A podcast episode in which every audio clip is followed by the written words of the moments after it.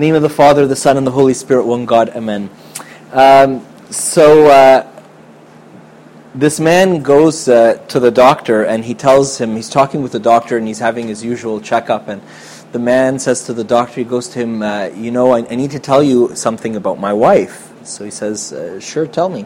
He says, um, he says to him, I think, uh, I think my wife is, you know, I think she's hard of hearing and so on. He says, okay, well, you know, next time when she comes for her doctor's appointment, I'll, I'll, uh, I'll talk to her, right? Uh, and he said, maybe in the meantime, you can try to find out for me how hard of hearing she is. So stand like at the other end of the kitchen and say something. And, it, and if she doesn't answer you, then take a couple of steps closer and say it again. And you take a couple of steps closer and say it again. And until she, an- until she answers you, and then you'll know that she, she can hear you and you can know like how far you know, how poor her hearing is, and, and let me know, right? So he goes home that day and he says, says to her, honey, what's for dinner? And it's no answer, so he takes a couple of steps closer and says, honey, what's for dinner? And no answer, so he takes a couple of steps closer. Honey, what's for dinner? So a couple steps closer, there's no answer. So finally walks right up to her and he was like, shouts in her ear, honey, what's for dinner? And she's like, for the fourth time, roast beef already, right? So sometimes we think other people are hard of hearing but maybe we're the ones who aren't hearing things very clearly. Maybe sometimes we think God is hard of hearing. How many of us here have ever felt like God is not answering our prayers?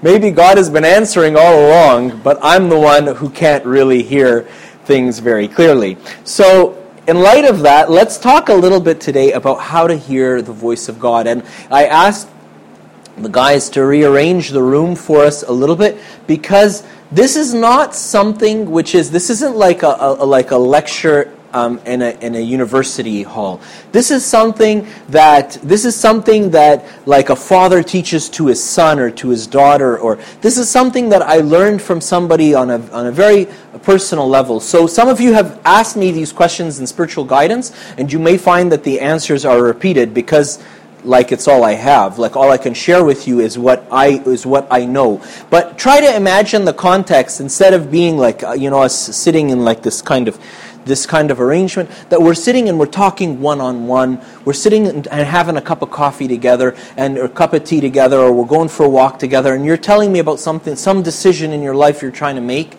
right? And you're trying to hear God's wisdom and God's guidance to you in that regard. So as an introduction, God doesn't want His will, His communication, His participation in your life to be a mystery. God takes no pleasure at all from by uh, from uh, like evading us or being elusive or it's not a game of hide and go seek, right?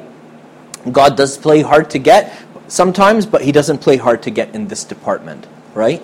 Um, because every relationship is based like a big factor in every relationship is communication, right? So um, oftentimes uh, in, in amongst friends or in a romantic relationship, one person will be hurt by the other. And then the person who's hurt will want the other person to know why that they're hurt and to come and apologize specifically for the thing that they hurt them in. That is a non-starter. It just doesn't work, right? To, to, to want to communicate more and to do that by not communicating doesn't work. What, if I want to communicate more, then I need to guess what? Communicate more, right? But, but, but by saying no, I want her to come and to guess that I'm upset and to guess why I'm upset um, and to apologize for why I'm, that just doesn't work. And all of us feel that way. And we want, when we, when we, when we, when we do that, we're doing that because we want to know that the other person is connected to us. We feel disconnected from the other person, right? And if the other person can, you know, know why I'm, that I am upset and why I'm upset, then that means that they're more connected to me than I think. That's what we, that's why we do that, right? But the solution is to strengthen the connection right? Not to distance myself from the other person until they, you know, like get a divine revelation from heaven or something, or, you know, uh, uh, or get like a fortune cookie that tells them why I'm upset with them, right? So I'm telling you, this is like ba- this is like basic hu- human relationship communication advice. God wouldn't do that with us. God wouldn't say, well, they should come to me and tell me, and they should be able to guess from me. Doesn't work like that. God wants he wants us to communicate with Him, and He wants to communicate with us, right? And we're going to talk about specific advice um, about that. God is the one who's always the one reaching out to us right? In the parable of the Good Shepherd, he goes after the sheep. In the parable of the lost coin, the woman goes looking for the lost coin. With the, with the, with the, in the parable of the, of the prodigal son, the father goes, he sees the son, and he runs out to him. God is the one always doing this outward action. That's why, for example, like at our parish downtown, we really believe that the overwhelming majority of the congregation should be involved in outward ministry, in outreach ministry, in going out to people. People tell me, when I don't really serve, I don't do anything at church, but that person is serving a, a thousand people outside of church. That's what God wants, is the minority of people that their service is to care for the flock right? There's one shepherd and a whole bunch of sheep, right? Those sheep are supposed to be looking for more sheep, and the shepherd is supposed to be caring for the sheep, right? My humble estimates is 10 to 15% of the church should be involved in pastoral care. The other 85 to 90% of the church should be doing outreach and should be outward focused, just like our Savior is outward focused. He is reaching out to you. He wants to connect with you. He wants to speak to you. He is seeking you, right? So how can we then believe that, but I'm not never supposed to understand him, but I'm never supposed to be able to hear him? Doesn't make sense, right? The two are incompatible. Now, hearing God is there's two parts to it. 90% of it is our disposition, okay, or for the lack of for, of a more for to have a better word, more colloquial word, a word that we use more. 90% of it is our attitude. 10% of it is technique. We're going to discuss both. Our first session together is going to be all about the attitude, and the second session is going to be more about the technique. I think actually I discussed the technique in both, but anyways. So let's start with, uh, with attitude. I have just a quick little video that I found really cute that I thought I'd share with you guys. You don't need the sound, but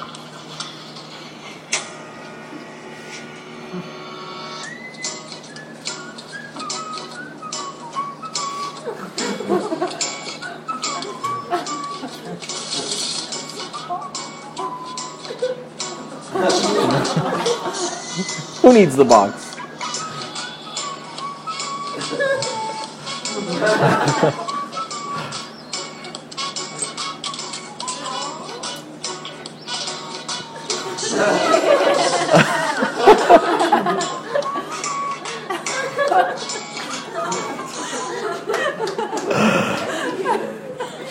so, you know, it's up to each one of us what attitude we want to have. The circumstances that will come our way will come, right? And if you want to see someone really inspirational talk about how God wants to change us, not our circumstances, He'll change us, and then we will change our circumstances. You can look up all kinds of videos about Nick Vujicic, um, and uh, and I had some another video, but for the sake of time, we'll we'll skip it. We could watch it in the break or whatever, or something like that. So let's look at a few Bible verses showing God's desire for his for his voice and his will and his communication to be known to us so that we can try to dispel this idea that God is supposed to be like a mystery, you know? So here's, here, here are some of those verses. If you have your Bibles with you, open to these verses and so that you can, you can read them and you can follow along, underline things you want to underline, write notes and stuff like that. Right? So in Ephesians chapter 5, it says, Therefore do not be unwise, but understand what the will of the Lord is. So here you find St. Paul is commanding us to understand what the will of the Lord is. Like it's not optional. It's not like, you know, uh, like, and as you grow, may you know more and more what the will of the Lord is. Or he's, he's saying this, he's saying this to, to all Christians, like to those who are bishops uh, in his time, right? To those who are like apostles, and to those who are newly baptized. He's telling them, he's commanding them, understand what the will of the Lord is. If God's Spirit is alive and working in you, there's no reason why you should not know what the will of the Lord is. It's what St. Paul is saying, right? And it's a commandment. It's not It's not. Uh, it's not like it, take it as serious as you know. Thou shalt not commit adultery, or thou shalt not murder, or thou shalt not whatever. Right? Take it as serious as that. Right? That God wants us to know and to understand what His will is. He doesn't want us to live in the dark. Here's a question for you. How many people, show of hands here, okay? Quick show of hands. How many people here have ever, okay, but be honest now, had a good idea in your life? Show of hands. Have you ever had a single good idea in your life? Right? At any any at any point in your life, have you ever made a correct decision in your life? Just one. Ever. Okay? As as expected, like I was expecting that most people are going to put up their hand, right? Well, St. James tells us in his epistle, chapter 1, verse 70, every good and perfect gift is from above and comes down from the Father of lights, with whom there is no variation or shadow of turning. Every good thing comes from God, from our Father in heaven. Every good idea that you've ever had, every good decision that you've ever made, came from him. And when we talk about technique a little later, we might talk about how if you look back at some of the decisions that you've made in your life, you'll notice that for some of them, the, the, the trajectory of the decision making is not logical. Like you were walking in one direction and then all of a sudden you took a different direction, right? And when you go and you examine why did you change direction at that point in time, you may or may not find that there's a logical reason why you did that, right? And as you examine, as you examine, look back in history and examine that time, you may find that there was some subtle suggestion to that. Oh, but why don't you look into this as well? I remember. Uh, uh, so I did a master's degree during my surgical training, and one night I was on call, um, and I was getting killed. Like I was getting like new patient after new patient after new patient, and they all needed surgery, and I was exhausted. And it just occurred to me that I was thinking that maybe next year I would want to do a master's degree. So maybe let me just look and see when their um, application deadlines are, right? And so here I was, like just you know g- getting something quickly to eat before I go see the next patient that I have to go see. And I look on the, I'm, I'm like looking on the computer, and I find that the application deadline for the the master's degree that I wanted to do, but I wanted to do it somewhere else I wanted to do it at another university, but if I wanted to do it at UBC in like Vancouver, the application deadline for it was actually the next day. So it just happened that I found. So so I sent the program director an email. I look like look for an email. It was email program director. So I sent them an email like literally at like 11:30 at night, saying. Um, oh, you know, I just stumbled upon this master's degree and so on, and I'm actually really interested in uh, in this, and, but there's like, I'm actually on call at St. Paul's Hospital right now. There's no way that I'm going to get an application in for tomorrow. Is there any way that I could have like an extension to the end of the week or something? I think it was like a Tuesday or something, so I was asking for three days. Um, and I sent the email, I said, whatever, whatever happens, happens, right? The idea just popped into my mind, like, why not look? I was procrastinating, like doing like my work, like that I should have been doing, right? Um, and, uh, and then, uh, so he replied back to me the next morning and said, Sure, just come see me and we can talk about it. So I replied back, like, I'm, I'll be free this afternoon. Should I come this afternoon? And he replied back and said yes. So I finished my work at the hospital in the early afternoon, went home, took a shower, and I went straight to go see him. So he's chatting with me about why I want to do it and this and that. And then at the end of our conversation, he said, Okay, great. So uh, that's fine. You're in. And I'm like, I'm in what? I'm in like, like I'm. It's okay if I can do like hand in my application late. He said, no, no, you're in the program. If you want to do this masters, you can do it, right? Uh, and that was it. And I'm like, so do I still need to like do the application or whatever? Because I can't get it in by today. By now it's like 3:34 in the afternoon, right? He's like, oh yeah, yeah. He goes, yeah, yeah, yeah, yeah. You should do it because like uh, the like all the bureaucracy and the people and whatever they'll want like some piece of paper on file, but just write anything, it doesn't matter, and you know what I mean, and and uh, and just submit it, right? So what? Huh? Sounds a lot like my master's. Yeah, right, right. Um, so what what was it that made me, you know, suddenly think in the middle of the night to look look this up?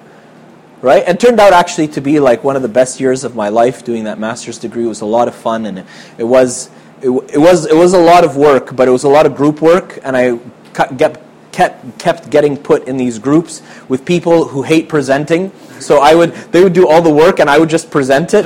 they, they'd come over to my like apartment like the night before, and like a big presentation, and like explain everything to me, and and I'd keep offering to help do to do work, like to prepare, and they would say, no, no, no, it's fine as long as you're willing to present it, that's good enough, and answer the questions, you know.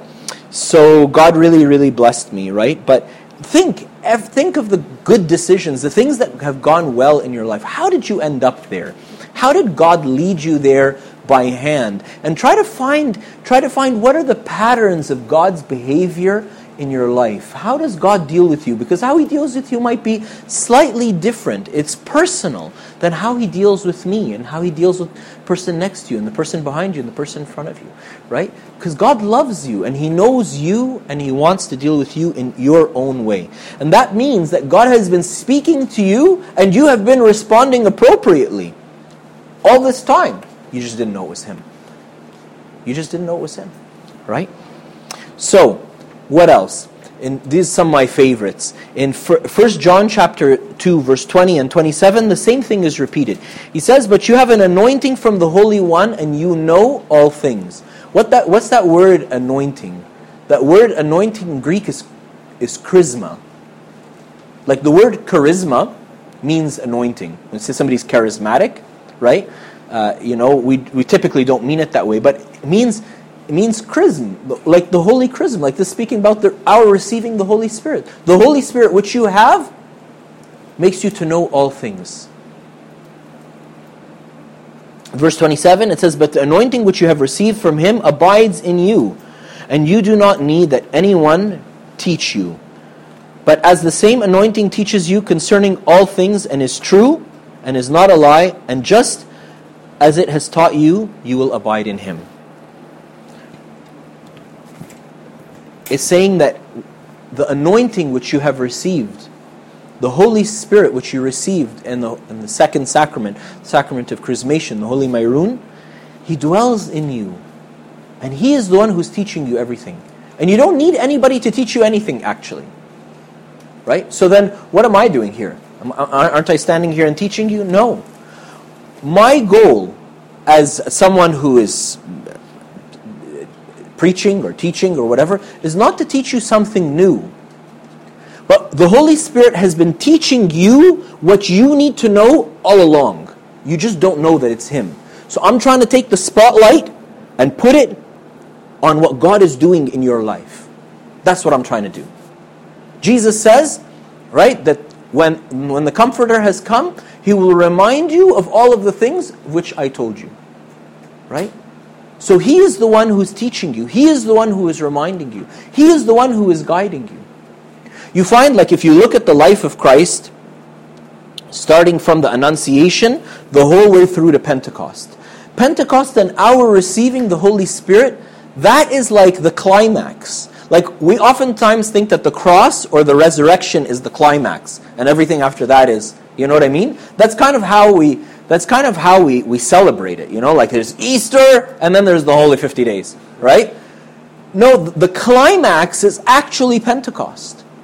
And we're going to talk about that like that's the next next slide. But before we get there, look at this verse, 2 Corinthians 5 5. Now he who has prepared us for this very thing is God, who has also given us the Spirit as a guarantee. God has given you a down payment, a deposit of heaven, and that's His Holy Spirit. When you uh, go to do some major transaction, like buy real estate, you can, you can, you can go see a house, a condo, or, or whatever, and tell them, I want to buy this. I'm going to buy this. 100% sure I'm going to buy this. Your word means nothing until what is attached to it? Huh? A de- yeah, a deposit, a certified check, right? Until there's something that's usually five digits attached to it, it means nothing. It means absolutely, you can say from here till kingdom come that you want to buy it.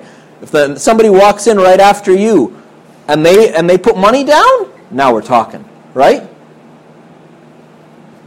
God knows, God knows that we're not very uh, trusting And He's given us a down payment, He's given us a deposit, He's given us a guarantee of the kingdom. He's given us a guarantee, and that guarantee is your relationship with the Holy Spirit.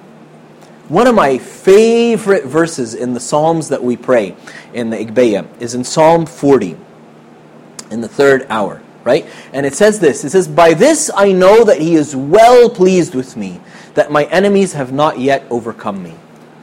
Sometimes I experience the, the, the, the seeming absence of God, like all of us, right? Right? You feel like God is God is gone on holiday. Maybe it's unlikely God has gone on holiday. Maybe I'm the one who's gone out on holiday. Maybe God has written me off. Maybe I'm a write off. You know, I'm a total loss. So God wrote me off, right? King David says, Yeah, you know what? I felt that way before too. That I was a hopeless case. But I'll tell you what, I know that God is not pleased with me. God is well pleased with me. In what? In that He has not yet let my enemies overcome me. Right? God is trying to convince you and to convince me that He has given to you the kingdom. Do not fear, little flock, for it is your Father's good pleasure, good pleasure to give you the kingdom. It gives Him good pleasure to give you the kingdom. Right? What what is there out there to con, to keep us convinced, to keep us certain that God is, is still has hope in me and still has a desire to be in relationship with me? Is my day to day, my moment to moment interactions with His Holy Spirit. The fact that He's still talking to me. Look, if, if somebody really, you know, you have a really good friend who you trusted so much and you love so much and has been so good to you, right? And then they have betrayed you. And you feel so upset and so whatever. And you just think to yourself one day, you know what? This friendship is just not worth it to me anymore, right? What are you going to do? You're going to write them off, right? You're not going to be impolite or whatever, but you're not going to you're not going to initiate. You're not going to call them or text them or, or or go out of your way to be in relationship with them. They talk to you, be polite because you're a, a nice person, and you leave it at that, right? If they betrayed you, they really hurt your feelings and whatever, but you still call them, you still ask about them, you still that means you still care. That means you're still investing in the relationship. You haven't you haven't washed your hands of it. God wants you and me to have an active relationship with His Holy Spirit, living inside of us, speaking to us, guiding us, directing us, right? So that we have co- constant reassurance that God loves us and that God is still very, very much involved in our lives, that God is still very, very much invested in us, and that He has put a big deposit in us, and He hasn't, he hasn't uh, written us off.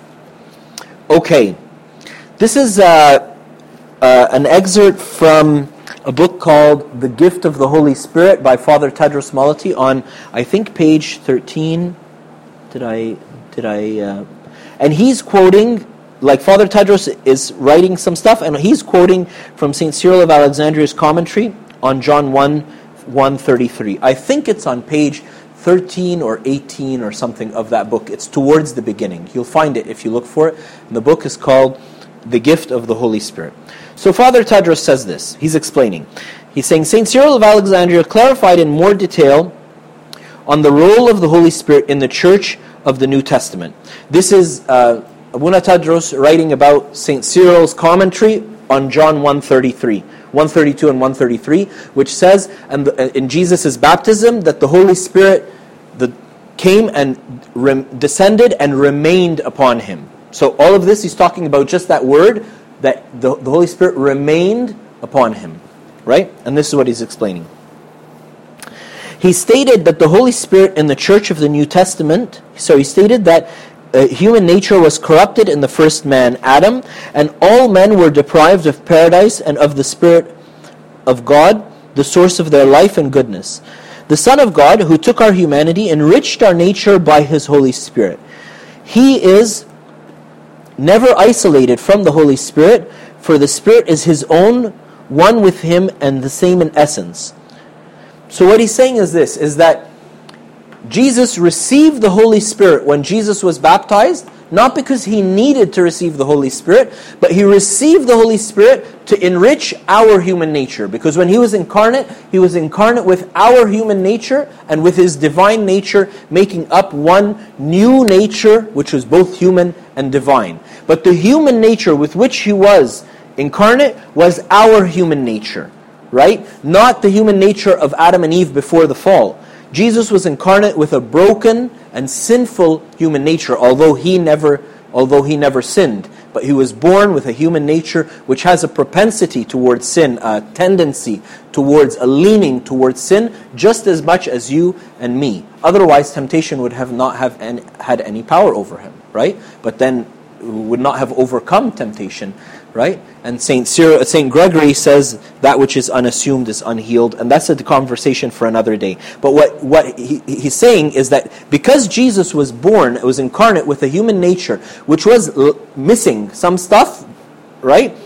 S- such as the Holy Spirit.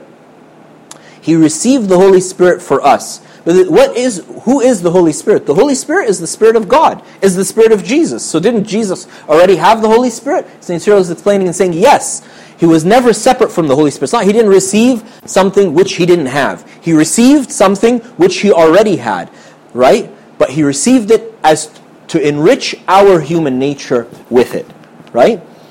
Through the incarnation, the, the second paragraph on the slide, through the incarnation of the Son and his redeeming deed for us, the Holy Spirit renewed our human nature, lives in our souls, and guides us towards the bosom of the Father.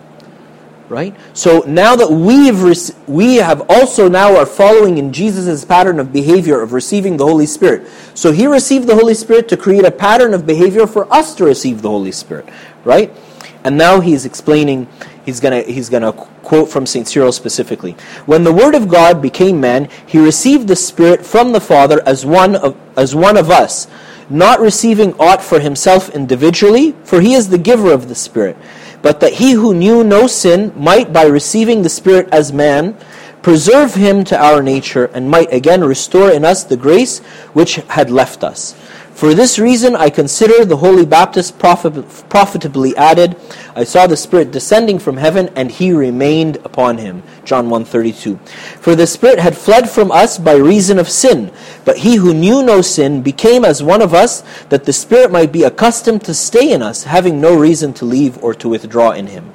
Right? So Jesus received the Holy Spirit so that we could also receive the Holy Spirit and keep him in a, in, in a, a, sustained way. If you look in the Old Testament, you'll find the prophets had visitations of the Holy Spirit, came, visited them, and left. Right, and you find, like for example, King David in Psalm 50, which we pray in, in all of our in all of our prayers. Right, um, King David says, "Take not your Holy Spirit away from me." So King David knew what it meant to receive the Holy Spirit, but he also knew what it meant to lose the Holy Spirit, and that was very sad for him. And that's why he prayed and said, "Take not thy Holy Spirit away from me, right? So the Spirit would come and visit them and go, and that's how they received divine inspiration to inspire the scriptures of the Old Testament, right? But that's not what is happening with Jesus here. He's the, he received the Holy Spirit and he kept the Holy Spirit, remained upon him. And you in holy in, in, in chrismation receive the Holy Spirit, and, and the Holy Spirit is kept with you forever, like we were saying in the previous slide, as a, as a guarantee. Right? And he goes on to explain. And then so you can see from what St. Cyril is saying, like, who is going to, like, how are we going to come back to God? Through repentance and confession and communion, not only the, the, the, the, the, the, the, sacramental side of it, but the life, a life of repentance, a life of coming to God and confessing our sins, a life of communion with Him, as well as, of course, the sacraments, right? How are we going to get to repentance? Who brings us to repentance? Well, like like uh, St. Paul says in Romans chapter 2, verse 4, he says, Do you not know that it is the goodness of God that leads you to repentance? So it's God who brings us to repentance. So how are we going to repent without God? Right? If, if, if the Holy Spirit could not remain in humanity because of our sinfulness, right? So who's going to bring us to repentance? Who's going to bring us back to God? Right? So there had to be there had to be a perfect human to receive the Holy Spirit and keep him for the rest of humanity, to create a new pattern of behavior that we would all receive the Holy Spirit as well and keep Him, and that the Holy Spirit would become, would become the, the open door for us towards repentance and towards confession and towards living a life of communion with Christ. That's what it's all about, right? And that's why this receiving the Holy Spirit, this is this is this is like the highest level. This is the apex of the story of the of the life of Christ. That's why Pentecost is is the feast of feasts. Like the resurrection leads us to the ascension, leads us to, to Jesus entering heaven and to the, to, to the Father giving us the Holy Spirit in Pentecost. Each thing leads to the next to the next thing right? And each thing is important in and of itself. But, right? So, fine, Abuna, that sounds really good, and I believe you, and it sounds all like really nice that God really wants me to be able to hear His voice and to have this two way communication with me. But the reality is, I can't hear God. Why can't I then? Why can't I hear God? I'm going to propose a few suggestions. One is I think we need to pray a little bit more persistently. Jesus, many, many times, suggests that, that our prayer is not, it's not like a one-stop shop, you know? Like when I used to work with people before and like people who are under me and stuff, I would expect that if I said something once, that was good enough, right? And I quickly learned that it's not, right? Even if like someone is like risk of being fired, if it's something is really that important, you probably need to repeat it more than once right? And you probably need to suggest, uh, allude to it more than once. And I was reading in another book um, a few months ago, right? And he was talking about uh, praying with persistence. And he was saying that if the thing that we're praying about, if we really feel that that is the be all end all of our life, then we really feel that, really, quite frankly, life would be meaningless to live without this thing, right? So then there's, there's, there's nowhere else for me to go other than to be at God's doorstep and, and pray and ask Him for this thing. Like many times somebody uh, is having surgery and in the measure of my ability, I go with them. I go with them to their operation. I usually hang out with the family in the surgical waiting room and stuff until the surgeon comes out and tells them that the operation went okay or whatever. Hopefully, operation went okay, everything was good, and blah blah blah, and this and that. Right? You know why? Because the family is usually really stressed out during that time and so on. And frequently, if it's a very long operation and it like crosses lunch hour, I'll tell them let's go down to the cafeteria and get something to eat and so on and so on. I can tell you it's the minority of families that say, yeah, sure, let's go grab some lunch and whatever and we'll come back. Why? They have no appetite. Why? Because all they want to see is that surgeon coming out of the operating room telling them everything went okay. Right? And to them, they don't feel hungry, they don't feel thirsty, and I'll go get them food and it'll just sit there. Right? and, and they won't touch it, right? Why? Because they're ungrateful or because, no, because to them there's, there's only one thing which is needful right now. There's only one thing they need. They need to know that their loved one is okay, right? That's the only thing that counts. Right now, the only thing that counts is that, right? If we have that attitude in prayer, for sure we will pray a little bit more, a little bit more persistently, right? Um, and that's the second thing, that's the second point there, that we need to pray like everything depends on it.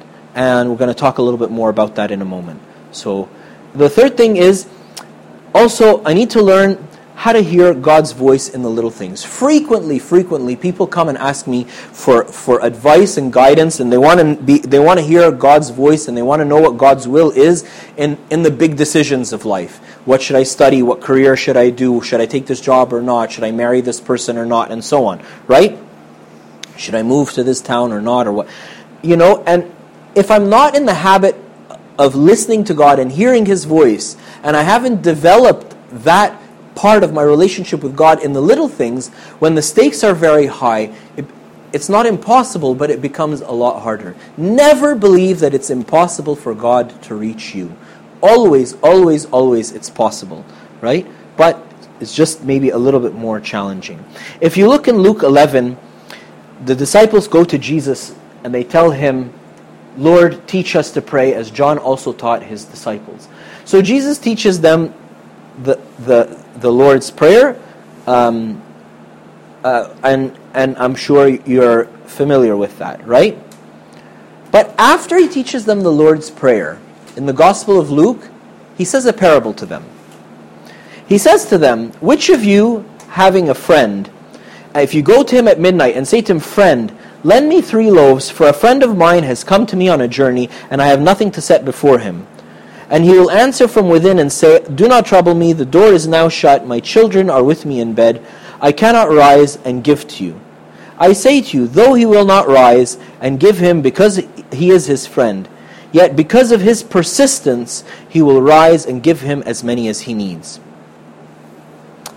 So I say to you, ask and you will, it will be given to you. Seek and you will find.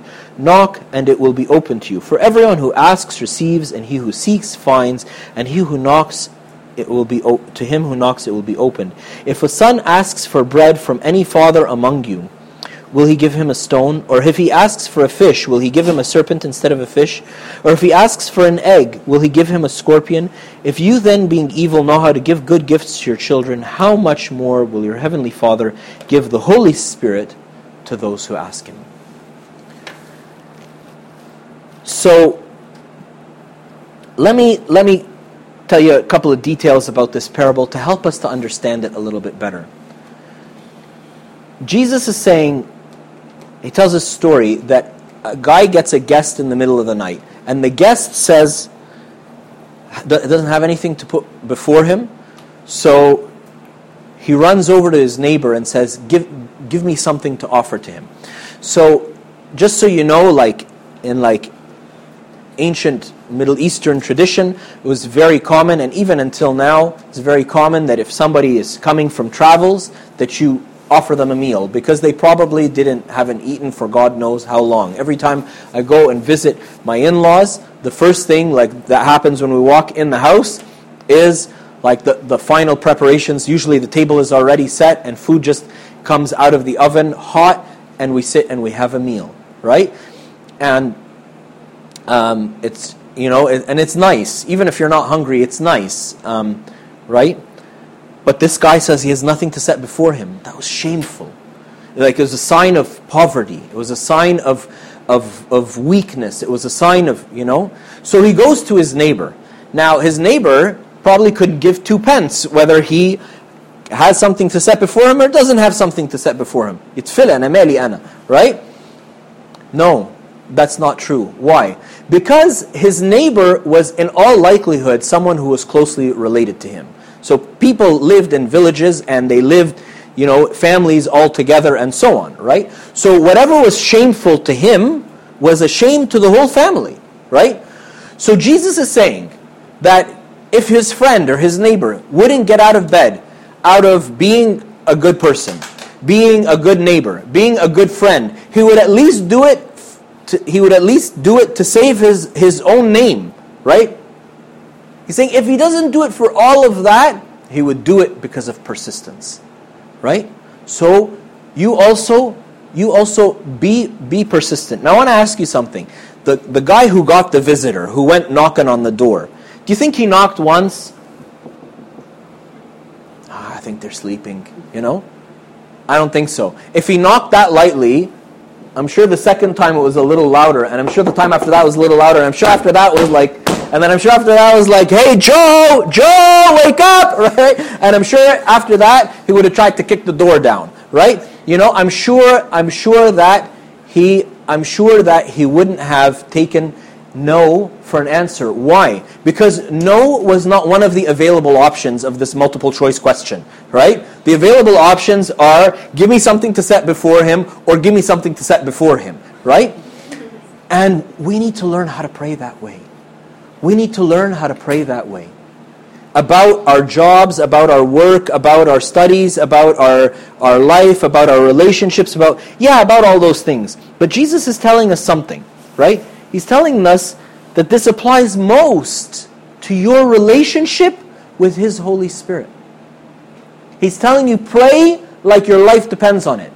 Like the only options of this multiple choice question, God, are I'll hear your voice, or I'll hear your voice, or I'll hear your voice, or A, B, and C are all correct, or all of the above. Those are your options, God, right? you choose, right? That's the that's those are the options on this multiple choice question, right?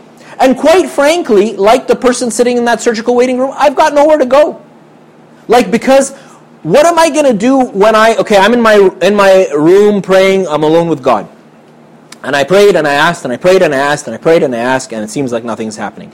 What am I going to do when I leave here? I have become fully convinced and convicted that I can't do anything of myself. So if I'm not going to take you with me, what am I going to go out of here to do? I can't do my job properly without you. I can't study properly without you. I can't have holy and helpful relationships with people without you. I can't really do anything without you. So really, there's no reason for me to get up and go from where am I going to go? Like I'm going to go from here to where? I'm going to go to school. But you can't do anything at school anyways. I, am going to go here, I'm going to go to work. I can't go to work, any, I can't do anything, right? So God, basically your options are to answer me or to answer me. Or you, you want, if you want it to take a week, you can take a week to answer me. You can take a month, you can take a year. But really, I've got nowhere to go. I got nothing to do, and I'm just here, right?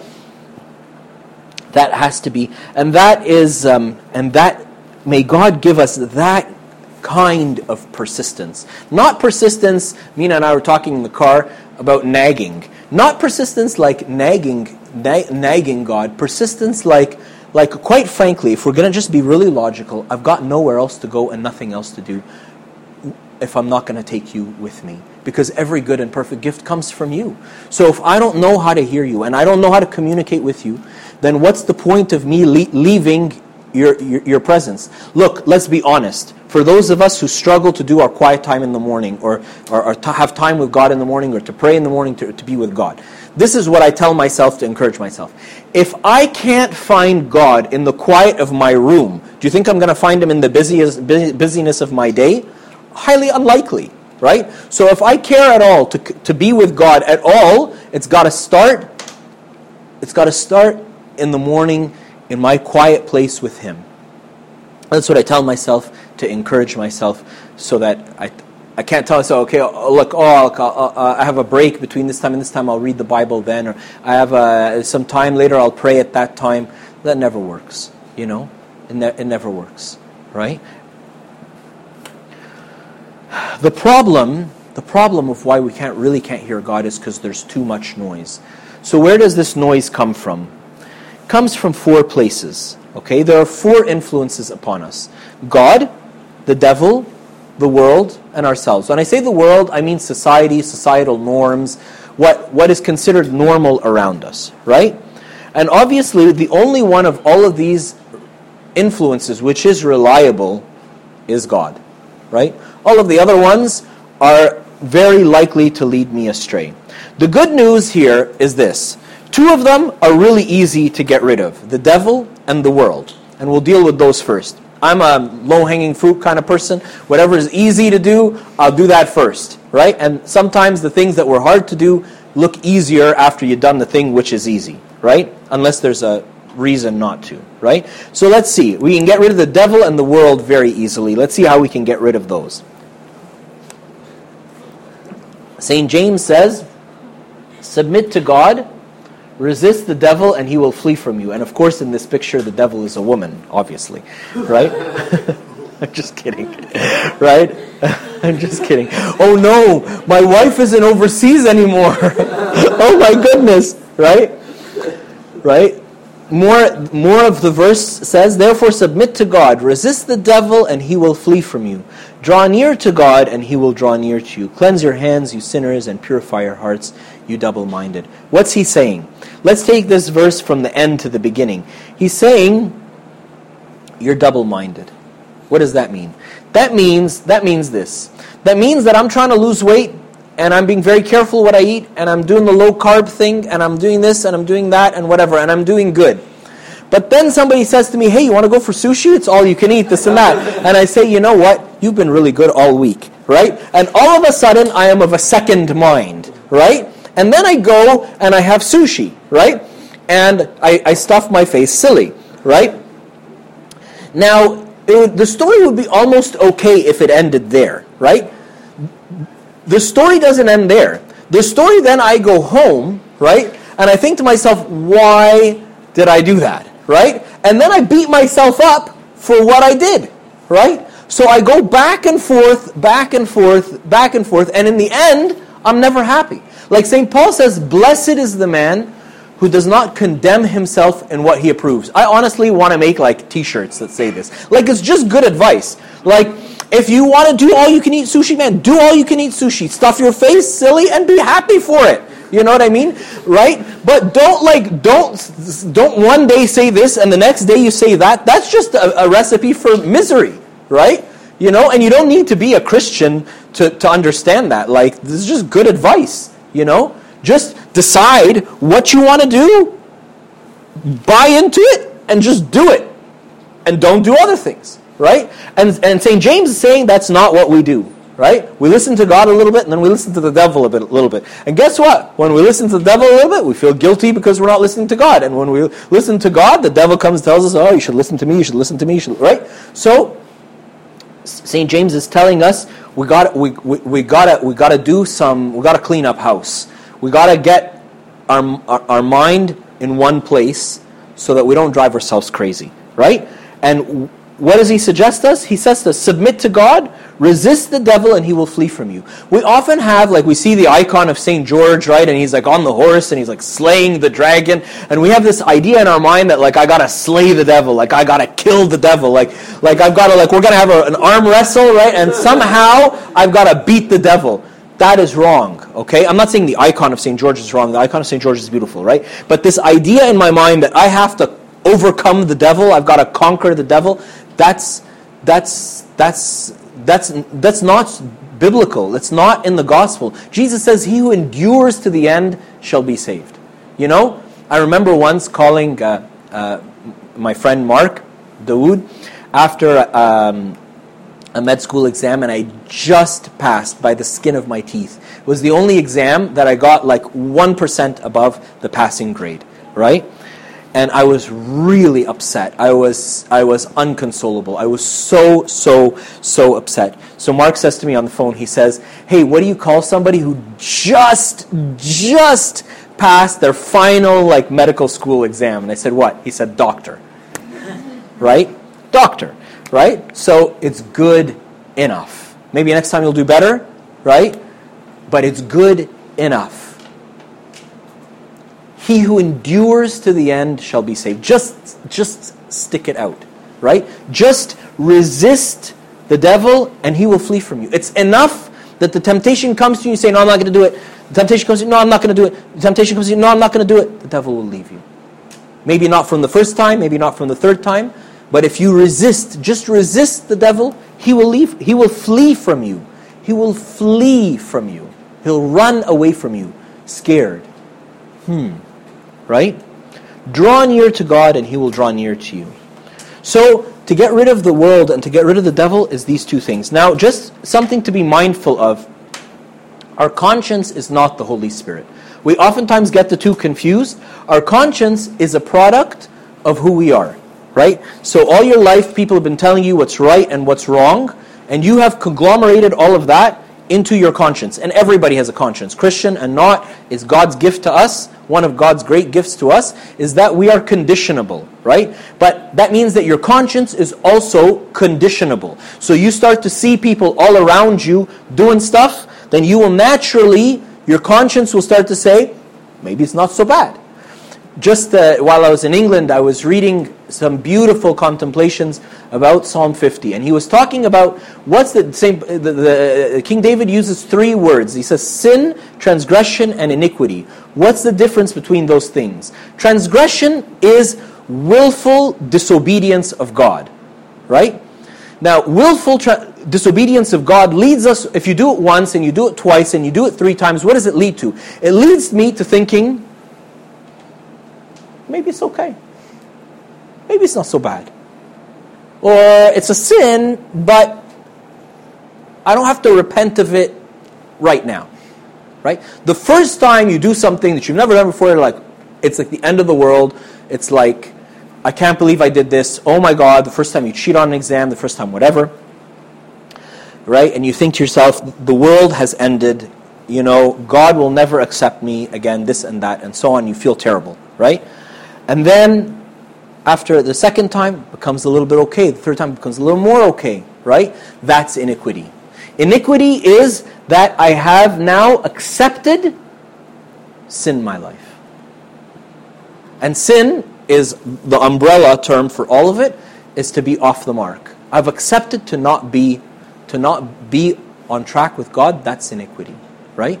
And so our, our conscience you know, all your life, your parents were teaching you how to do good things and do right things. All that got, got put into your conscience. So you, when you do something wrong, when you do something that your parents taught, told you not to do, you feel bad, right? And I can see my mom glaring at me, you know, like when I'm doing stuff, right? Although she's like, you know, five hours away, I can see her, like big eyes glaring at me. You know what I mean, right? And that's good, and it keeps me out, it keeps me out of trouble. But that's not the Holy Spirit. The Holy Spirit is different, right? So what we're left with is the self and God, right? Now, speaking a little bit about the self, and I'm going to kind of be a little quick. One of my favorite verses that I quote all the time is the heart is deceitful above all things and beyond cure. Who can understand it? Jeremiah 17 9, right?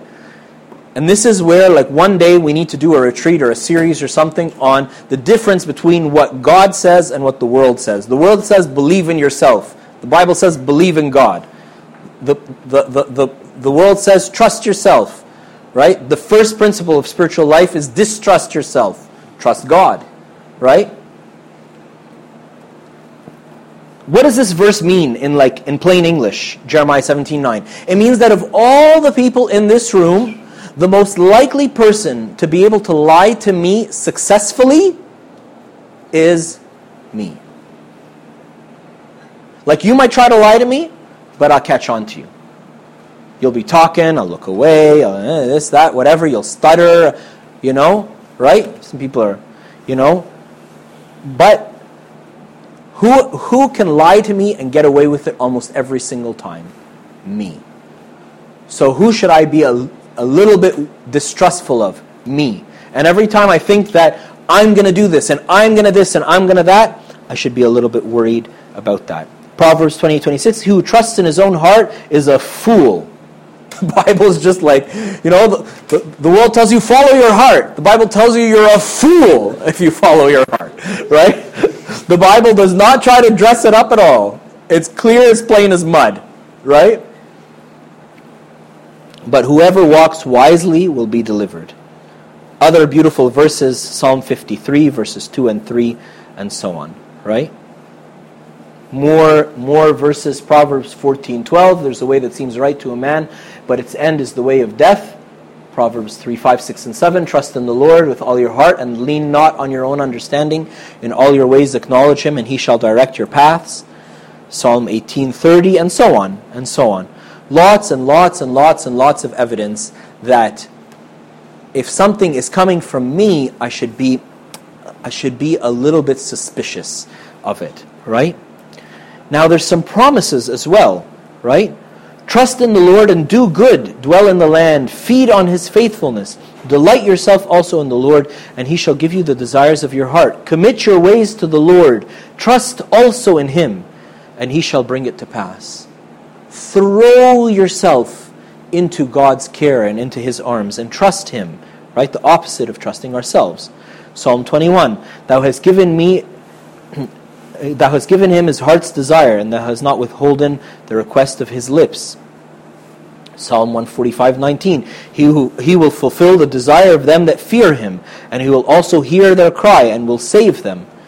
John 15, 7. If you abide in me and my birds abide in you, you shall ask what you will, and it shall be done to you. Right? So, the summation of it all is we need to run to God and to flee from ourselves, to flee from the world, and to be thoroughly convinced that myself will lead me to destruction. And I'm going to suggest that we wrap it up there, although I had a little bit more to go, and we'll add the end of this to the next talk. Glory be to God forever and ever. Amen. There's some questions.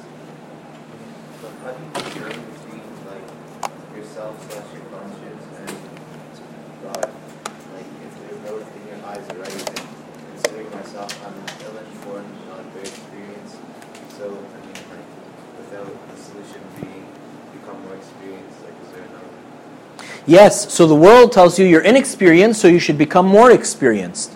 That's still relying on yourself. I'm not saying that experience is useless, right? But like, I noticed something. Like, I noticed something and I wasn't sure. I noticed in spiritual guidance that oftentimes people would come to ask me something and I would rely on my own experience. So I went and asked my spiritual father, is that right or wrong? He smiled and he looked at me and he's like, So is your experience applicable to everybody? And is everybody else's experience applicable to you? Of course not, right? So God wants us to rely on Him first and foremost, always, right? Yes, our experiences will form our conscience, will form our um, understanding, but the problem is, like, and those of you who are like psychology majors in the room and whatever, you can correct me, feel free to pipe up, but our, our ability to remember things is very limited. And we actually, like, our ability to remember things is very much colored both by how we feel right now and how we felt at the time. So if I'm telling you a story that happened to me when I was 12 years old, I remember that differently if I was happy at the time it happened or I was sad at the time it happened. And I will remember it now differently whether I'm happy or I'm sad now.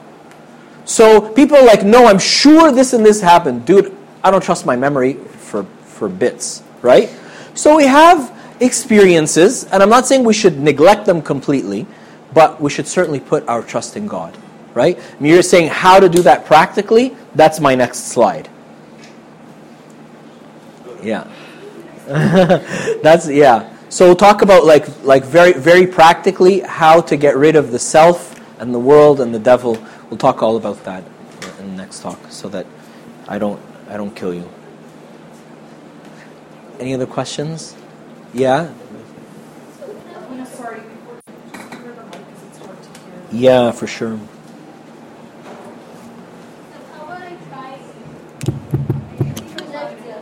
Try to project, yes.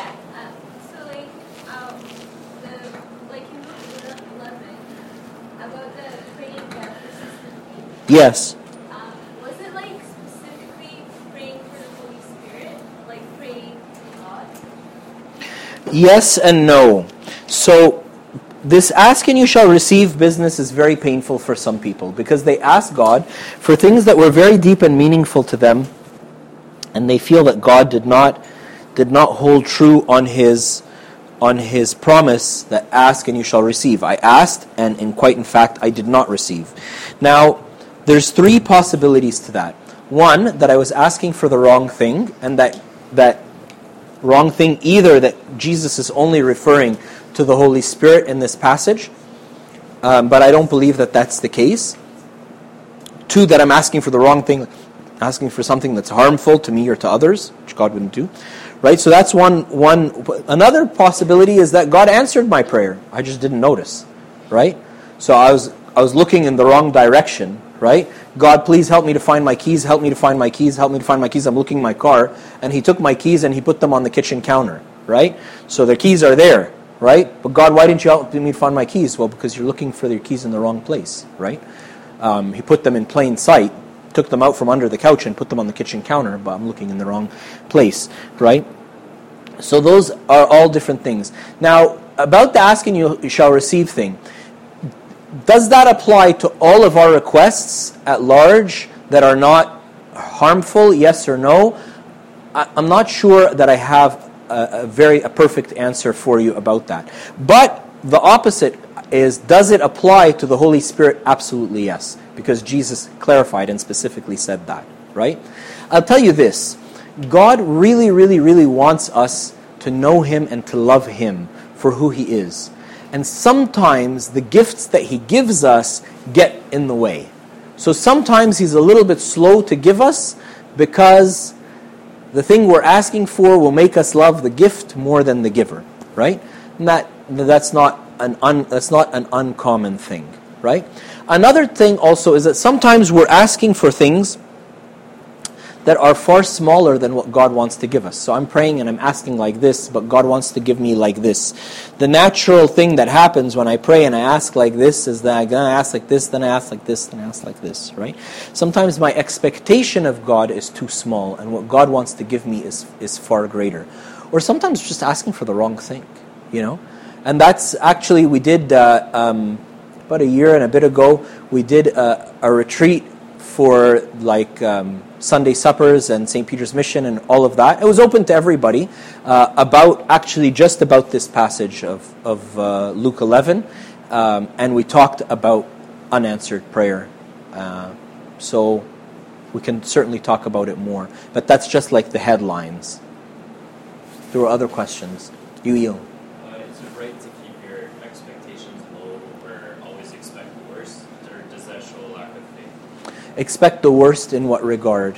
Uh, so you have a decision coming up, and and uh, it comes down to like a possibility of something being accepted. It- Is it okay to have the mentality of expecting the worst so that the outcome can become better, or does that show like a lack of faith? Can I be very honest with you? Um, if my if my expectation and my desire is in the thing, then I'm wrong to start with. Let me give a, a very simple ex- example.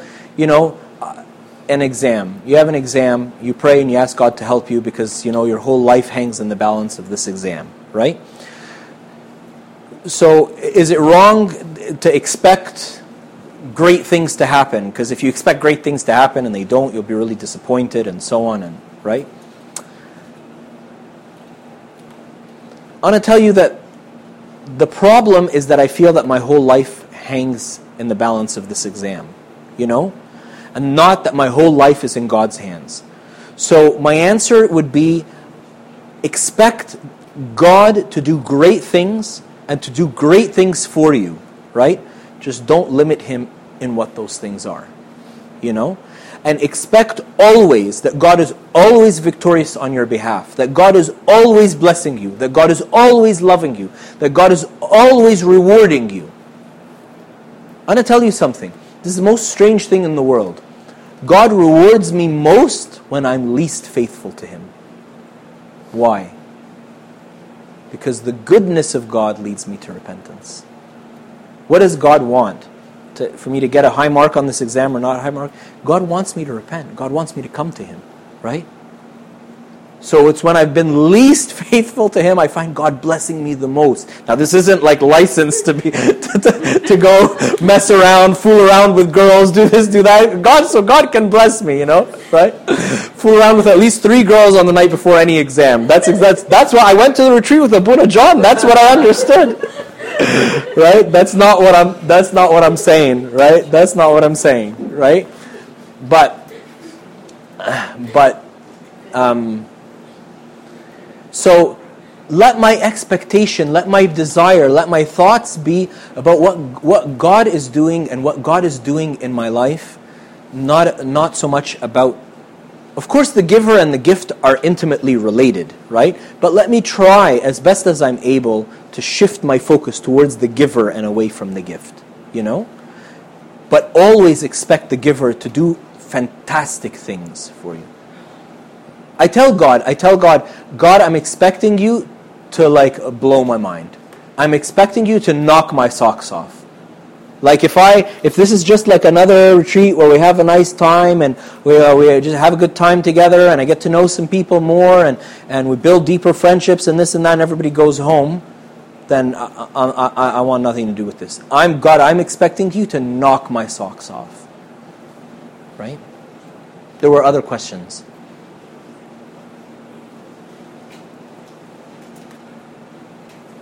Break time? Break time. God bless you. Glory be to God forever and ever. Amen.